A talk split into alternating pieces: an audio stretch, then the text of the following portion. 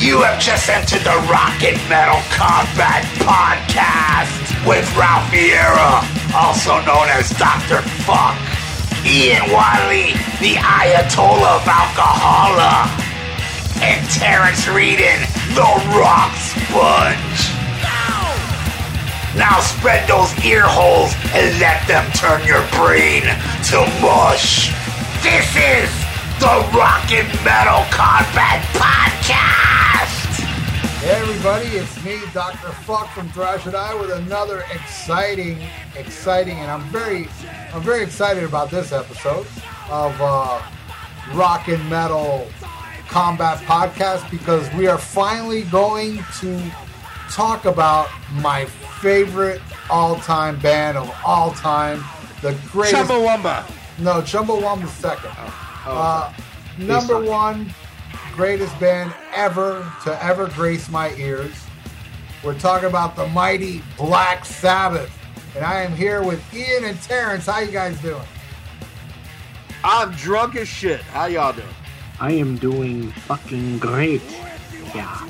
All right, so uh, we're going to talk about the last album with the original lineup, and that is not 13.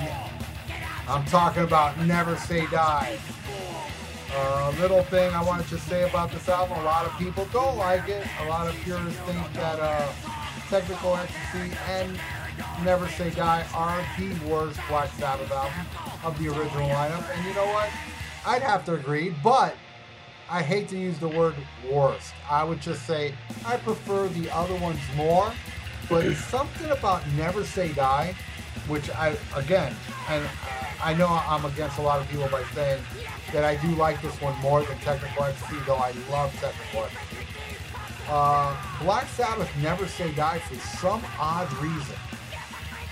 I don't like it as much as the first album, Paranoid, Master Reality, Volume 4, Sad Bloody Sabbath, Sabotage. I think all those albums are better than Never Say Die, but for some weird reason, I listen to Never Say Die more than all those albums. Never Say Die is the album I listen to the most when I listen to classic Black Sabbath. Sure, I put on Sabotage and Sabbath Bloody Sabbath a lot as well. But Never Say Die to me is, I don't know, and there's two songs I'm not too fond of, of this, on this album. And I don't actually like it all. If you've seen my review, you know which ones I don't like on the album.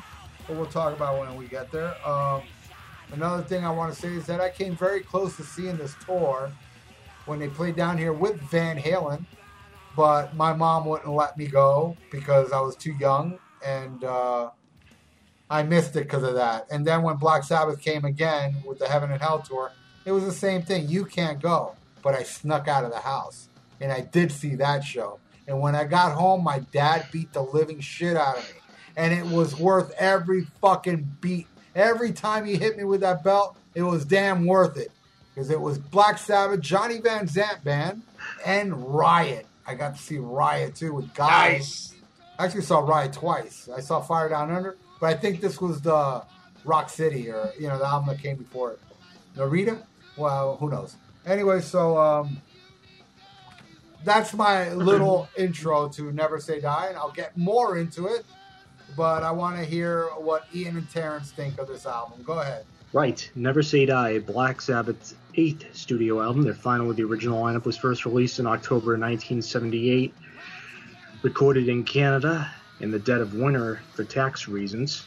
And um, it was their worst selling album of the original lineup, believe it or not. It didn't even, it charted even worse than um, Technical Ecstasy, funnily enough and um, it's a shame because at the time of its release, everyone was into disco and all that crap. I mean, I was only two years old when Never Say Die came out, mind you, so I didn't hear the album until 1995 when I saw the home video for Black Sabbath Volume 2 and the song Hard Road.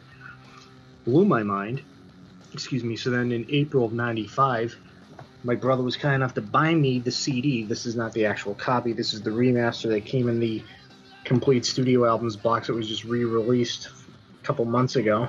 The album was actually an excellent album. The the cover done by Hipgnosis, the late Storm Thorgerson, when didn't he do a bad album cover? The guy was a genius. He was the Picasso of rock and roll, as far as I was concerned. Um, the cover, I know, was a second cover. The original was a bunch of doctors, which Rainbow would use for Difficult to Cure, if I'm not mistaken. If you saw Ralph's review on Never Say Die, the original cover was supposed to be a bunch of doctors, which Rainbow used. Am I Yeah. correct? That is true. Uh, Difficult to Cure was actually the cover for Never Say Die, but the band rejected it and uh, they used that one. And uh, you know what? I love that rainbow cover, but I love this one too. Um, what you may not know, there was actually a third cover that was up for consideration for the album, but it was later used in 1984 by Cyndi Lauper for "She's So Unusual." Oh, Oh, you're fun. I never knew that. I didn't Yeah. know that, man. I'm such Yeah. a Black Sabbath nerd. I didn't know Yeah. that, man. You learn a True. lot from Ian. yeah, true story. Absolutely. And then my verdict of Never Say Die, Ralph said it best. My favorite Black Sabbath album of all time, if you've seen my own review with Ozzy, is Sabotage. Never Say Die, I like the album very much. It's not their best album, but I wouldn't call it their worst either, because I've heard worse albums than uh, Never Say Die. What's your opinion on Never Say Die, Ian? I uh, well, I, I'm not. I'm not going to tell you right now. Uh, You know, I'm going to go song through song. I'm just going to say, um, I discovered this album probably 1988, and I remember it was the last one I bought because I bought Technical Ecstasy. I, I actually started buying them in order, and uh, Technical Ecstasy skipped on "You Won't Change Me," and I was pissed, and I took it back to the record store. And I'm like, this CD's fucked up. Give me another copy of Technical Ecstasy. And they didn't have one. So by default, I went home with Never Say Die and listened to it. And uh, it was very different. But uh, that wasn't a bad thing. And uh, we'll, we'll, we'll wait to see uh, song by song to see what I think of it. But uh, I'll just say it's a very interesting album. Uh, Ralph, would you like to start this off with the title track? Yes, I will. Uh, before I get into the title track, I also want to add, just like uh, In Through the Outdoor, this was the first Black Sabbath album I actually bought when it came out new. Yes, I I was aware of Paranoid because my brother owned it, and uh, I, I I did have We Sold Our Souls for Rock and Roll. I don't know how I acquired that one, but I did have that one. But okay, so starting off, uh, Never Say Die, uh, the title track, which actually was my favorite song back then. Uh, another thing I want to add is that back then, when I bought this album, I listened to side one and I never would bother with side two. I think I listened to side two once or twice and just never bothered with it anymore. But uh, side one, I always loved it, um, except for one song. Uh, but Never Say Die, smoking great song, like uh, probably the, the most fast paced song on the album. A little different than uh, uh, your usual Black Sabbath type songs. To the point, kind of kind of catchy, commercial-ish.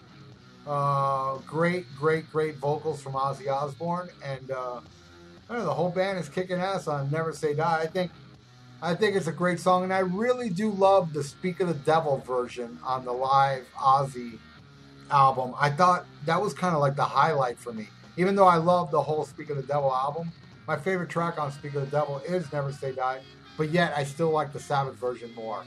And uh, just uh, side note, Never Say Die and Shockwaves were the only two songs ever played live from this album. I believe Johnny Blade may have been played live once and then scrapped or played during soundcheck. But uh, yeah, this was uh, the only song along with Shockwaves played live, and even Shockwaves I don't think made the whole tour. All right, uh, never say that. I love that you brought up uh, "Speak of the Devil" because that was actually my first, you know, uh, time hearing "Never Say Die" was the version on uh, on "Speak of the Devil," and I, I do love that album. But uh, you know, if we're talking about you know the pure Sabbath version, I love this fucking song, and this is something they need to play live. They need to stop ignoring this fucking album like it never happened uh, because this is a great. This would be a great fucking opener. You know, I think on on a Sabbath tour. Oh yeah. It's just it's a great fucking song. Um, it's got balls. It's catchy. It, you know, it, it's Sabbath. It you know, it is a little bit poppy, but it's still very much Sabbath, and uh, a great fucking riff. And Ozzy is in great fucking voice on this song. Uh, love it, love it, love it, love it. Terrence, what do you think about Never Say Die? I concur with you two guys. The song kicks ass, and to me, the the verse riff reminds me of another song that came out just two years before. The boys are back in town by Thin Lizzy, somewhat the same chords, but instead of it being similar to it, it you know, but it is somewhat in the same chords. Da da da da. Instead of being slow, it was done in a faster clip this time around. But that's the only similarity. And the chorus just very punchy. You know, it's you know that um why the hell they ignore this song and they ignore the Never Say Die album, I'll never know. But I think it's just a great song. And Go to the next one, Terrence. okay, we begin with Don Airey's bizarre synthesizer effects with Signal the song Johnny Blade, which is a very kind of proggish metal sort of thing because it goes from one thing to the next. It begins with a. To me, that when I first heard that, when I first got the CD in '95, I was like, "What the hell is this?" Like a. I was just like, an excellent song, and it's just the way it changes and things goes from that to the sort of slower paced thing for the bridge section. For the rest of the song, it goes completely elsewhere. But a song that does not let up for the five, six minutes it is. Just an awesome, awesome song, and just an incredible tune. And um, for those who ignored Never Say Die, I apologize that you missed a great song. Ian, your turn. All right, Johnny Blade. Right, Dad. Right. Go ahead.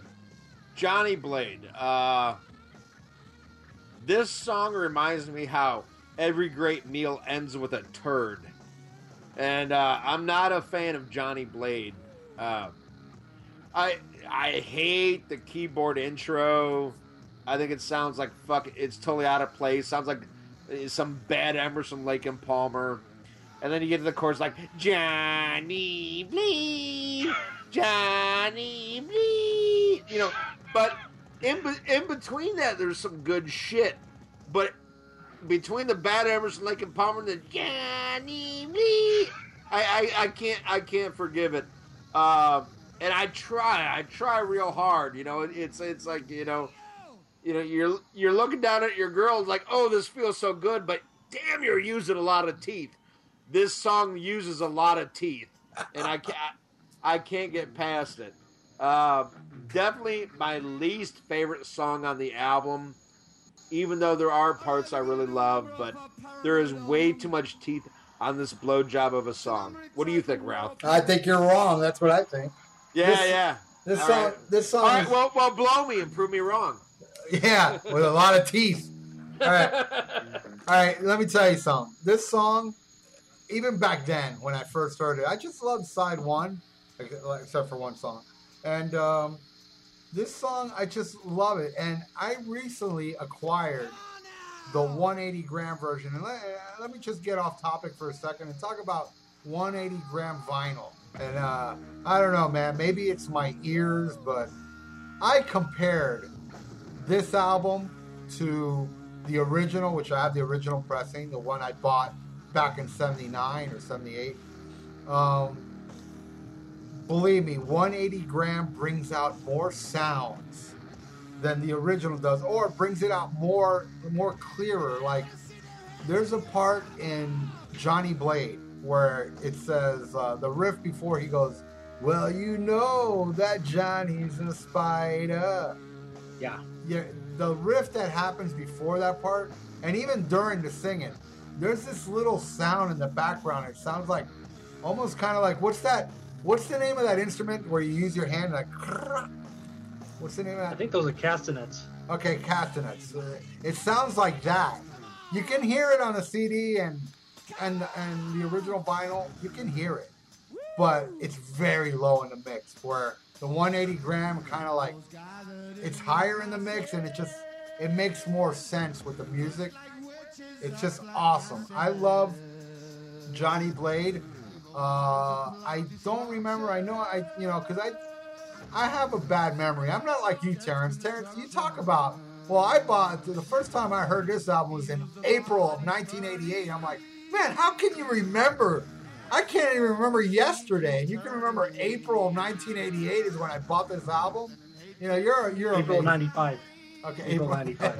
All right, there you go. It's just amazing to me how you have that type of like, you know, that that sponge-like brain.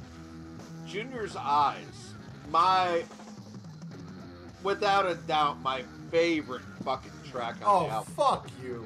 Oh, go fuck yourself. I Kiss my love. I love this fucking song. I love everything about this fucking song. But what I most love about this song is my favorite fucking drummer of all time, Mr. fucking Bill Ward. Uh, his drumming on this is just incredible.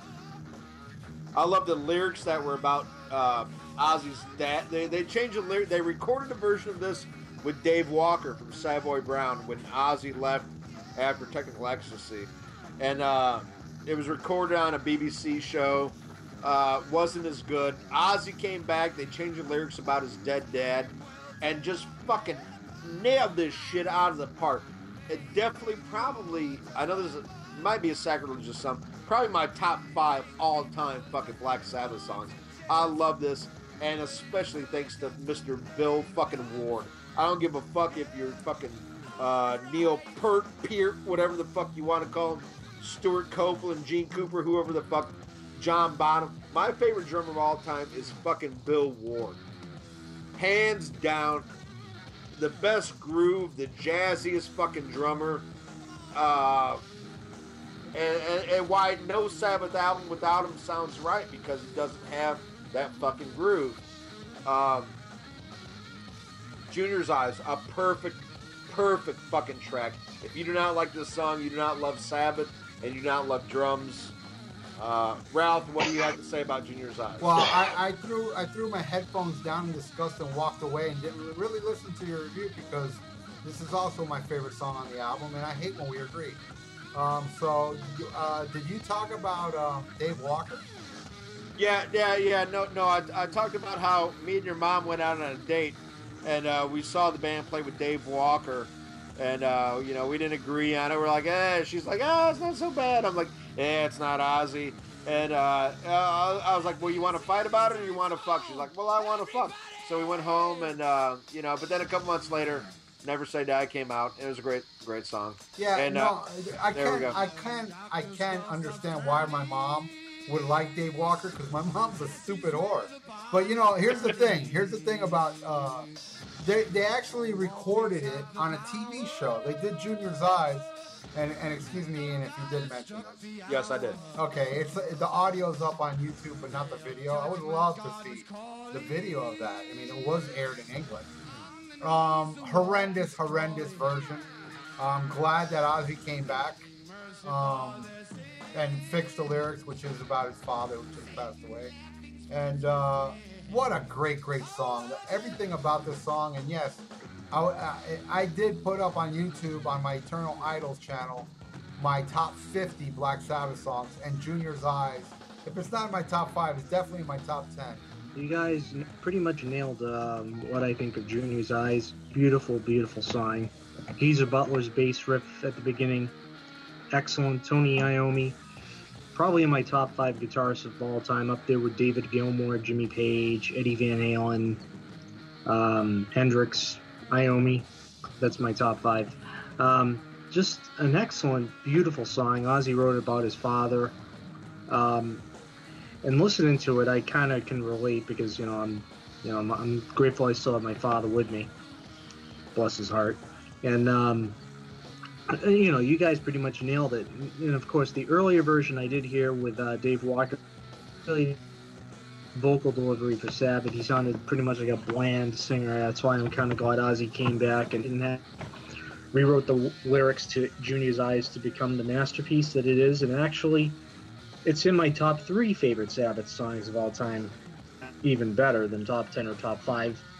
My, it's actually my third favorite Black Sabbath song of all time. Funnily enough. All All right. Uh, And- ne- next song is uh, Hard Hard Road, and uh, I don't like the song. I'm sorry. I, I mean, I don't hate it. I like I like the melody and everything, but it's not one of my favorites. There's, there's two songs on this album I'm not really that fond of. Hard Road's one of them, and uh, but Black Sabbath is my all-time favorite band, and I'm feeling nauseous saying anything negative about them. So I just want to stop right now and throw it to Ian and see what he thinks of uh, Hard Road. Um, unlike you, I love Hard Road. Uh, you hate Hard Road, but love Read My Body. So no, uh, no, I don't. Wait, hey, uh, hey, hey, hey! I know this is a jokey show, but don't. Hey, you crossed the line there, buddy. You don't, you don't say shit like that. That's that's fighting words, man. I'm just kidding. I don't like hard road. I like hard cock. Oh, Uh, yeah, okay, okay. Oh, he's kidding again. He does. He doesn't like it. He loves it. Yeah. That's true. Uh, uh, Hard Road. Um, more of a commercial track. Um, sounds more, you know, akin to, to Ozzy's solo. Uh, but I like it. Not a bad song. Um, you know, it, it's better than Johnny Blade. Um, I, I, I don't know what to say. I, I don't hate it. I don't love it. Uh, it's just kind of there, but uh, I mean, definitely, it's a good song. It, Sabbath's worth, worst is way better than most people's best. So and they made a video for the song. yes, uh, it was like Top of the Pops or some shit no, like no, that. no. Actually, they made that video. You know that that live video they have, "Never Say Die" at Hammersmith Odeon. They actually Right. shot that video in the daytime on that stage, which they never performed it live, but they did it that day. Uh, they just shot that and then uh, they released it as a video, which is odd, you know. for promotional purposes. Yeah, which they picked that song, which was odd. What do you think, Terrence? Hard Road. Um, I mean, I do have kind of a soft spot for that tune because it was the first thing from the album I heard, thanks to that Black Sabbath Volume 2 home video that has the Hard Road video promo film, as they called them back in 1978, because MTV wasn't um, a reality yet. I mean, it's kind of, I mean, the, the chorus is kind of catchy, but, you know, the song isn't bad. It's not my favorite Black Sabbath song either, but I've heard worse. Okay, you want to go on to the next one there, Terrence? Oh, flip, yes. I flip the, the- first flip the album around. Okay, you flip the bastard over to side two, and we begin with the hard rocking Shockwave, which is an excellent rocker. And I think this was the other song from the album that was performed on the US leg of the Never Say Die tour, if I'm not mistaken, according to Ralph here. And just a very good, catchy, bouncy, hard rocking, sort of upbeat tune. Well, something different than what was out at the time. I mean, you must remember at the time Never Say Die was released. America was being brainwashed by polyester, touch of honey, and um, all the disco, you know, doing the polyester uh, jive thing. Good thing Disco Sucks came around the following year, but um, why this song didn't get much play when it was released will remain a mystery. But I actually have a little weak spot for um, Shockwave. What do you think, Ralph? Shockwaves, to me, the highlight of this song is that killer, kick-ass guitar solo from Tony Iommi. Um, I have, and a lot of diehard Black Sabbath fans out there, they have a bootleg called Shockwaves over Texas, which you are listening now in the background because I'm using it as the music to this podcast. Uh, great, great uh, song. I love this song. It's just one of the more hard rocking ones on this uh, album uh, Shockwaves rules, and especially the solo. The solo for me is the highlight. And uh, yeah, man, kick ass shit. Shockwaves kicks ass. What, do- what, what do you think, Ian? I love Shockwave. Oh. Uh, yeah, yeah. Sorry to disappoint you. I love Shockwave. I wish there were some more songs on 13 that sounded like Shockwave, and that's probably. Yeah, I mean, maybe at some point we're gonna do a 13 review, but uh, I wish they would have took more chances with you know with songs on 13 like they did with this. It's different, but it, uh, it's awesome. And, and it, to me, it's still Sabbath where you know 13 was like you know 13 songs that tried to sound like electric funeral you know and you can't do that to, to me uh black sabbath was very much like like Led Zeppelin, where there's a lot of light and shade. You, you know, for every song that sounds like this, there's another song that sounds like that. And I think that's what I really love about Never Say Die is there's a lot of different shades on this album, and this is just one of them uh, that I love very much. That jun, jun, jun, jun, I mean, I don't know, just a great, great fucking song that leads into another one of my favorites. Air Dance. I fucking love Air Dance. Where the fuck this song came from, I have no idea. I, I, I really don't know the backstory on on who wrote this or who brought this shit to the table, but it is fucking amazing. Um, I know uh, Joe Joe Schillinger or Schillinger or whoever has uh, heads the uh, Black Sabbath website, blacksabbath.com, where I, where I first met Ralph, as a matter of fact. Um, love this song. He said he'd like to play it for people like didn't like Black Sabbath, played it and say, "Hey, what do you think of this song?" Oh, by the way, this is fucking Black Sabbath. Perfect example. Um, way out of their security blanket, but a great fucking song. Um, and just so so different, so out there, but still Sabbath to me. As, as weird as it is, it still sounds like Sabbath, and uh, I love that about this song, and I can hear it all over. And I think that's why this is a this is an album that both me and Ralph and I don't know maybe Terrence both come back to time and time again because it's so diverse and so fucking awesome, but still Black Sabbath at the same time. I, I remember seeing uh, and they were uh, at the time like uh, the Black Sabbath tribute album was coming out. They were doing Children of the Grave, and they started ragging on Technical Ecstasy and, and Never Say Die. And I was like, yeah, I don't fucking get that because I love both those fucking albums because they have diversity. But out of those, this is my favorite album because I think the the diversity works best on this album, and Air Dance is a perfect ex- uh, example of why it works. Well, yeah, Ian, I'm kind of again upset that you picked Air Dance as another one of your Of favorites Of course you are. because they are that. This is another song, like I said earlier. It made my top ten. My second favorite song off Never Say Die. Uh, a song that I needed to warm up to. I needed to quit smoking so much pot back in my youth to really get because back then I didn't like this song. I would skip this song. I would skip every song on side two. I never would listen to side two. I remember listening to Shockwaves and that was it. I was done with the record back then. But now in retrospect, I like Air Dance more than Johnny Blade, more than Never Say Die, more than Shockwaves. I mean, it's a great, great song, and uh, I love the yeah, I love the the weirdness of it. How it starts off like uh, you know uh, a little heavy, and then it gets really mellow with the piano, and then in the middle section it goes into like a jazz thing. It's fucking insane, and then it, it's just all over the place. My second favorite song off the album, right behind Junior's Eyes. Air Dance to me is a freaking masterpiece, and maybe that's the reason why I always put Never Say Die on because of Air Dance and everything that surrounds it. Uh, Ter- Terrence, what do you think of Air Dance? I have to agree with you two guys. Air Dance is an excellent piece. It begins with a hard Tony Iommi riff. Then it goes into, again, Don Airey once again shine, shining on keyboards, playing piano for the verses. And um, just a beautiful melody during the verse bit. And then where it does go jazzy is showing the band's jazz roots, especially Bill Ward, who was the unsung hero in Black Sabbath. And why he wasn't included on um, 13, I'll never know. But um, you know, he was just an integral part, and his drumming on that part is just so integ- One of the reasons why he was so integral to Sabbath. And um, what else can I say about Air Dance? But a brilliant, brilliant song, and um, probably my top 20 favorite Black Sabbath songs of all time. Next, I will int- let uh, Ralph introduce Breakout. Over to you is the next track. Uh, the, the, Over to you. Yeah. Sorry.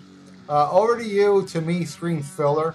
And again, like I was saying earlier, I do not like saying anything negative about Black Sabbath. So uh, I'm going to throw this song over to you, Ian. All right, uh, I'm glad you threw it over to me because I'm going to throw it back at you because this song is fucking great. I think this is a great fucking song. You want to talk about a deep track? You can take Johnny Blade and cut your fucking wrist. Uh, I love Over to You. Uh, prime example, like fucking bring something from fucking Never Say Die into the set list. I would love to hear some shit like this. I would jack off on the fat girl next to me and fucking spray her all over to hear this fucking song. Or, or guy, it doesn't matter. I'm not picky. Uh, this is a great fucking song and totally Sabbath to me.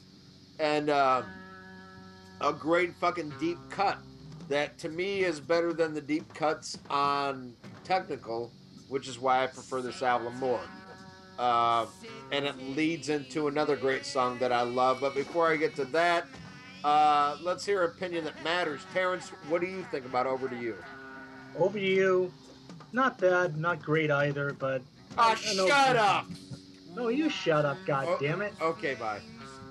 Hey, what's what's your problem? Over, Over to You is uh, eh, song. It's not one of my favorites, but it's not the worst thing I've ever heard either. I mean, I can name you worse things I've heard, like uh, Read My Body, anything on Hot in the Shade. How's that?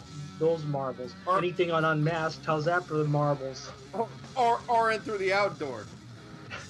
Oh, that's oh, cutting it close again, are we, you bastard? Over to you. I'm through with over. I'm over. Over to you. You know, fair sign. All, all Now- right, all right, all right. When, when you're done sucking Ralph's ass, tell me, tell me what you think about Breakout. Okay, now breakout. Not to confuse this with the Ace Frehley tune. I actually kind of have a weak spot for this instrumental because it reminds me of uh, something that you would have heard in the 48 Hours movies.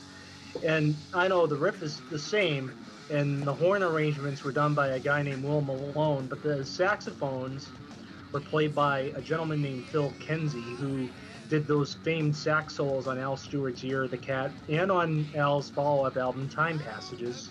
And he would also be responsible for the sax solos on Alan Parsons Project's um, Pyramid album on the song One More River. Excellent tune. I know not your, an acquired taste for you guys.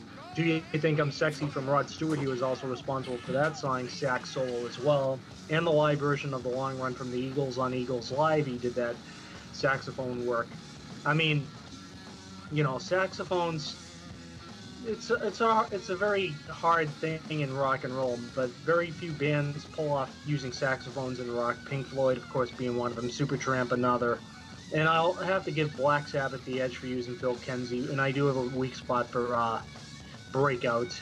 But uh, I wonder what my other two comrades here think of that instrumental. Who will go first? I'll tell you right now, I fucking love Breakout. You know why I love Breakout? Not only because it's a great fucking song, be- because Ralph fucking hates it. And Ralph has taste for shit. For the most part. Well, not for the most. No, no, no. Ralph's got great taste. But right here, he's he's malinformed because this is a great fucking instrumental. It's weird as fuck. It comes out of fucking left field. Out of, makes no fucking sense, but yet it fits fucking perfect.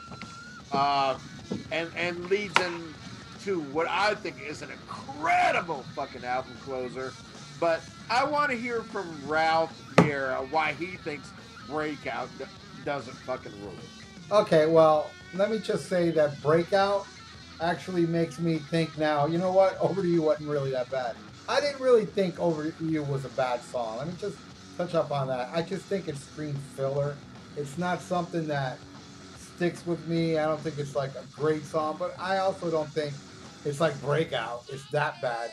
Breakout is like a huge pile of elephant dung. Yeah, I know I got a lot of shit for this because when I made my review of Never Say Die, you know, when you watch my reviews, you ever you either see pictures or video footage of uh of Black Sabbath during you know when, when I'm talking about songs. Well, with Breakout, I put a picture of elephant shit. I don't know if you remember that, Terrence. Do you? That was ju- fucking funny as hell. Yeah, that's that's the that's the image I showed during breakout, and I got a lot of shit from it because a lot of you Black Sabbath nut swinger nerds like myself were really offended by why I don't like this song. This song to me makes absolutely no sense. I'm into weird. Actually, look, I have Ian on the show. You know I like weird. So I just don't like. I don't like uh, Breakout for a lot of reasons, and I, I did describe this about some other review I did recently. Was I'm not a big fan of instruments you blow into. Yes, there are exceptions. You know, I mean, uh, I can think of like uh, "Money" by Pink Floyd. I think that's a that's, Crazy Diamond. yeah, I mean there are exceptions where people know how to put it in to complement the song. I don't think this complements anything. It just complements the picture of elephant shit that I put up during the review.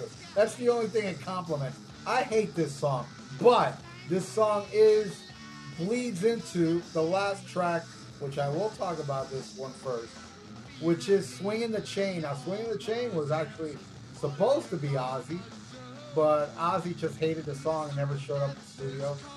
So uh, Bill Ward did it, though I think it is Ozzy at the end. When Yeah, it is. yeah, it, Yeah, so- it.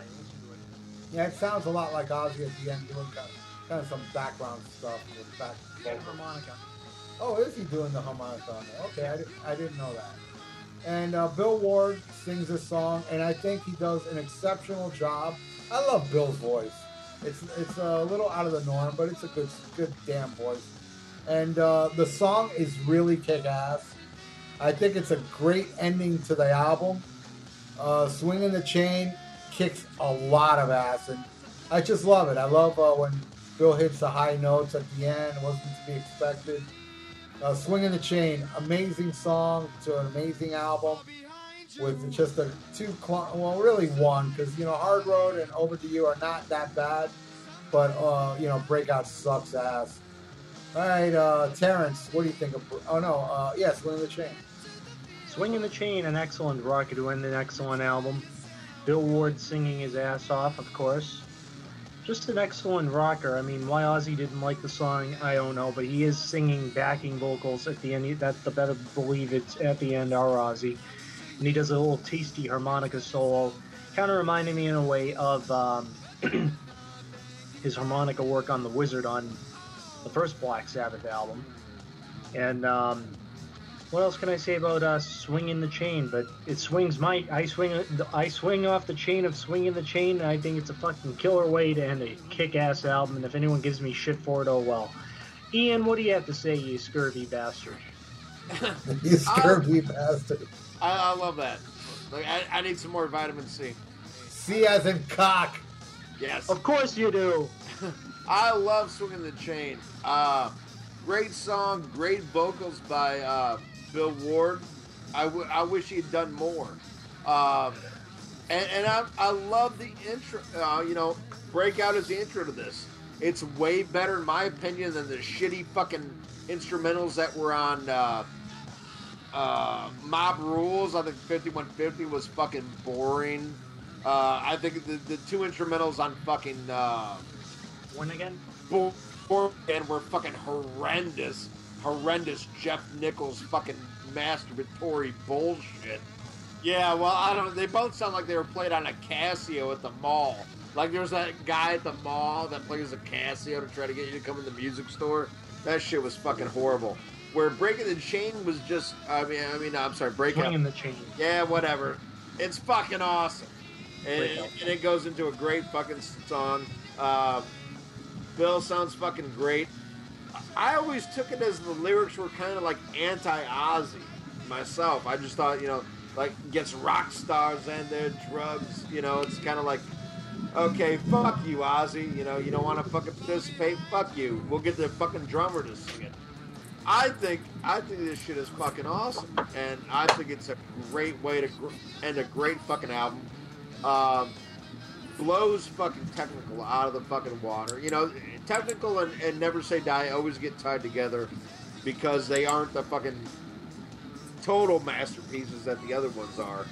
That's not to take anything away from it, and I totally get, like I said, why people play this more because it's so diverse and you get a little bit of everything on this album. Um, and, and it has the great, great drummer, Mr. Bill Ward. Uh, what, Amen. What was sadly missed uh, from 13, I would say, is the Tony Iommi instrumental and the great drumming of Mr. Bill Ward. And I, what I love, as much as I fucking hate Rick Rubin's so-called Now production, uh, his original pick when they didn't have Bill Ward play on 13 um, was Ginger Baker, and then he then he brought up uh, Keith Emerson, No, Carl Palmer. uh, Carl Palmer. I'm sorry, because he wanted something that was pre-metal to, to drum. Because perfect example, it's they were metal before there was metal drummers, and uh, and that's what's totally missing off the new shit is is that drum, that jazz swing, that uh, not always on the beat, but always interesting drumming. Uh, a great album. Wish I could have seen this tour. Love Black Sabbath, and uh, and this is a great coda to the original era of Black Sabbath. I was only two years old when Never Say Die hit. Why wasn't I older in '78? I had to be a two-year-old toddler, but ah, there's worse things to gripe about. But I concur. Never Say Die is a kick-ass album. I di- I disagree. It's there, there's nothing worse to complain about, Terrence. To be two years old back in '78 sucks. It was great to be whatever. What was I? 33. It was awesome. No, you were actually 13. Okay, yeah. I'm, I'm not good at, at math.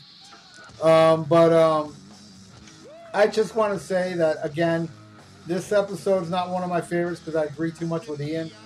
But uh, the, again, that whole 13 thing. Here's the thing I do a review. I started doing reviews on YouTube with Black Sabbath. That's how it all started. Then I went into Kiss. And now I do all sorts of different bands. But 13, a lot of people are asking me, where's your 13 review? The thing is, when 13 first came out, I did listen to it quite a bit, but I just stopped. So recently, like maybe a week or so ago, no, I mean like a month or so ago, I put it on again because I want to do a review of it. And I'm telling you, man, I couldn't get through it. I just, it was upsetting me, and it's all about the drums. The drums are not there. It's not Black Sabbath to me. It's like, I mean, I can accept Black Sabbath without Bill Ward, but I can't accept Black Sabbath without Bill Ward when Ozzy's in the band and, and Tony and Geezer. When all, uh, it has to be all four or none. So I was begging. I, I don't know if you guys remember at this time, man. I would put up vid- videos and I was just begging Black Sabbath, please. Okay, don't do a tour with Bill Ward, but please put him on 13. Put him on the fucking album, then tour without him. But don't ruin the legacy that is the original magic that only those four can do. I'm sorry, Ginger Baker, Carl Palmer, all great drummers, but they're not Bill Ward. You know, it, it had to be Bill Ward or nobody else. No Vinny uh, Applesauce, no, you know, Bev Bevan. No, no, none of that. It had to be Bill Ward.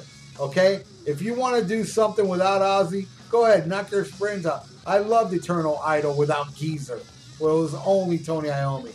I'm, I'm fine with that, man, but don't taint the first uh, the first original Black Sabbath, which they did.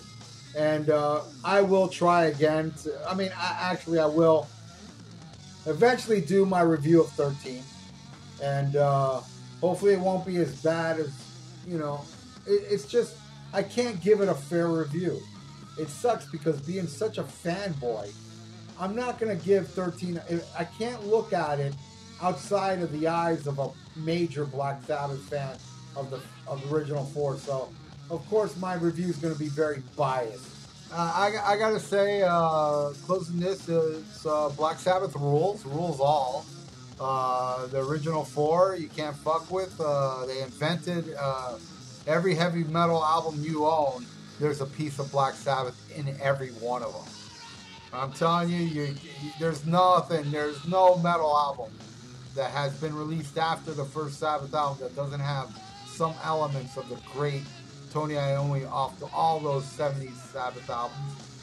Masterworks, and I also want to add that they never got one favorable review in the 70s, and neither did Led Zeppelin, especially those fucking cocksuckers at Rolling Stone magazine never gave a positive review of Black Sabbath, but then the people spoke, and now Rolling Stone magazine pretends they always liked Black Sabbath. Fuck them. I hate them. And I wish someday, you know, you know, I, I look. Don't get me wrong. I don't want anybody to die. I really don't. But fuck, man. If you're a terrorist and you want to fucking kill America, you want to like, like blow up a building. Just you know, I hope nobody's in the building. Even even those cocksuckers in Rolling Stone magazine. I don't want none of them to die. But I want the Rock and Roll Hall of Fame blown up. Fuck that place. I don't understand why anybody puts any importance to that place. I don't know why anybody gets mad if some band isn't inducted in that place. Fuck the Rock and Roll Hall of Fame. And everybody's like, well, Deep Purple ain't in there. That ain't fair. No, it is fair because they're too good to be in there. Get Bon Scott the fuck out of there. While you're at it, get fucking Sabbath out of there. And, well, leave Metallica in there. But let me tell you something. Well, get Cliff Burton out of there and leave the other three in there. Fuck the Rock and Roll Hall of Fame and fuck Rolling Stone magazine. Black Sabbath has proven, without a shadow of a doubt, you cocksuckers were wrong with your stupid fucking. Oh, yeah, you, yeah, yeah. Oh, this ain't no Elvis Costello or Jackson Browne. Fuck you, and fuck anybody that likes you. Thank you. Um, I would, I would like to end this episode. Um, I, I love all the positive reviews that we've got back from the fans. We, we're doing this for you guys, and, um, and and so glad to hear all the all the good reviews. And what I thought was so heartwarming is this day and age where everybody texts somebody or you email somebody. I actually have handwritten thank you letters from the fans that I would like to read uh, right now. I, I, don't know why. I didn't know that I gave up my address, but uh, I got a bunch of handwritten handwritten letters. Man, And, I, I, I, would- I would like to read a few of them on the air if I could. okay. Okay, all right. Here, here's here's the first one. Um, th- th- this one's for Ralph. No. Okay. This is uh sorry you haven't gotten over me giving your mother a glass bottom boat. Uh Bruce Dickinson. Thank you. Thank you for the Somewhere in Time review. Uh okay, I have another letter. This is for Terrence. Uh Yes. this says, "Thank you for all your fact-checking uh, remarks. Wish we had you on on uh, our team 50 years ago. Signed the Warren Commission." Uh, Thank you, thank you, thank you, thank you, thank you, thank you. uh, okay. Uh, here's one addressed to me. Thank you, Ian, for having the balls to give an honest review on In Through the Outdoor. Uh, uh, that was signed Jimmy Page. Ouch. Okay. Uh, uh, now, okay, okay. Here's here's another one I'd like to read. This is for Doctor Fuck. This is for Ralph. Uh, congratulations, Doctor Fuck, on another great in Denver. Uh, I hope the podcast works out for you because we've had a really good jam session with Sammy Hagar. Signed Thrasher Die. Oh, oh motherfuckers. All right. all right. Furthermore, all right, all right. Here, here's another one. Uh, th- th- th- this is for Terrence. Uh, can you guys fucking keep it down? I'm trying to take a nap. Signed, Terrence's dad. all right. God bless my father. All right, all right, all right. This, this is one. Okay, here's another one for me. Um, dear, dear Mr. Wadley, we're cutting off your gas due to lack of payment. Uh, never mind. Uh, you know, you know what? Uh, it's not all about the fans. Uh, all right, so you know uh, we're gonna take off now, and uh, I'm not gonna promise this, but if I can find it, I did record a song called Black Sabbath Rules, and if I find it, I'm gonna tack it on at the end of this episode. But uh, if the episode just abruptly ends, it means I, I didn't find it. So, uh, domo arigato, Mr. Roboto. Thank you very much. And all right, thank you all for watching. Thank you for listening. This is Terrence signing off with his buddies Ian and Ralph here, and saying, in the immortal words to, that Freddie Mercury said at the end of the live at Wembley Stadium, "Thank you, beautiful people. Good night. God bless you." Awesome. And I am signing off. I am Dr. Fuck, and I fucked your mom in the 80s. Bye.